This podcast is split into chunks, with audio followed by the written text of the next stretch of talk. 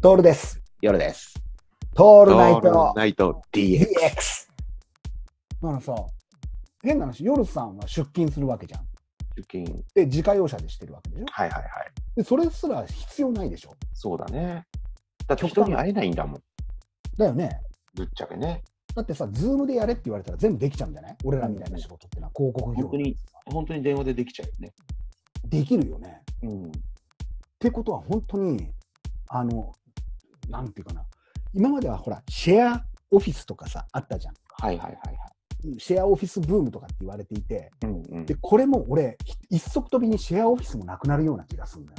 うん。だってシェア、みんなで共有部分に集まれないわけだから、はいは個別オフィスになると思うんだよね。い。うん。個別そうだでね、もっともっと個別化されて、で、なおかつ1回出たらそこは全部除菌されてみたいになるわけでしょ。はいはいはい。だから抗菌系のものが流行ってるって言うじゃん。うんあの、ビャーっと吹きかけて、うん。うん菌がいなくなります。め滅菌か、もっと言ったら。うん滅菌ルームだよね。うん。熱菌ルームで一坪いくらっていう感じにして、一坪月いくらって感じにして、そこに入ったら、要は、えーそうだね、滅菌されて、なおかつすっぱだかでいたら、全部アバターをがあのいろいろ着せてくれて、そうだね。で髪型もそこで決められて、うん。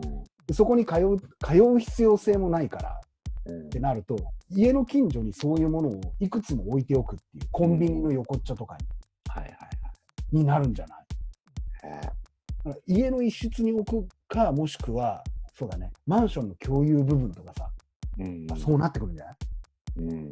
だからこの後に及んでさ、うん。満員電車に乗る意味って何かね、ね。そうだよね。あんまりこう原始的なこと言っちゃいけないのかもしれなうい。いん。うんや、でもさ、人と会うのいいですよねって言うじゃん。うん。うんそれはその通りだと思うんだよ。俺たちだって会ったらさ、会った時のテンションで話せるんだけど、うん。でも、変な話、俺俺らみたいなほら、未来を、未来を、半年、半年後の未来を生きる人間としては、これが正解だったわけじゃん。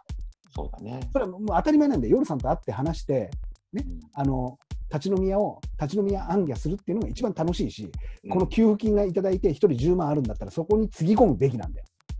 うんうんでも実際の話できなければ、もうこのスタイルになるしかないし、もっと言ったら、さっき言ったさ、そのあ昔はマスクをしない世の中があったんだよねうんみたいなさ、うんになるわけだから、もうこっちにシフトしなくちゃいけないんじゃない、そうだね。僕ら。だから、吸い込み割り感、うん。それだからもうもう本当にそうなるのよ、うん。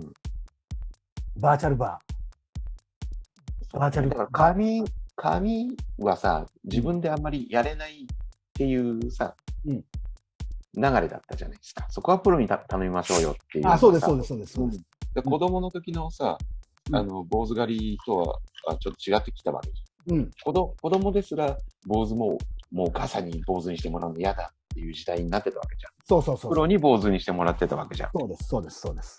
ね、だからその辺が変わってくるよね、本当に。変わってくるセルセルフになってくるよね。うん、絶対なると思うよ。うんうん、そそんなはしたないとかさ、人に切ってもらってみたいなことがあったのが、最後の微調整みたいなものは全部 CG でできるんだから。そうね。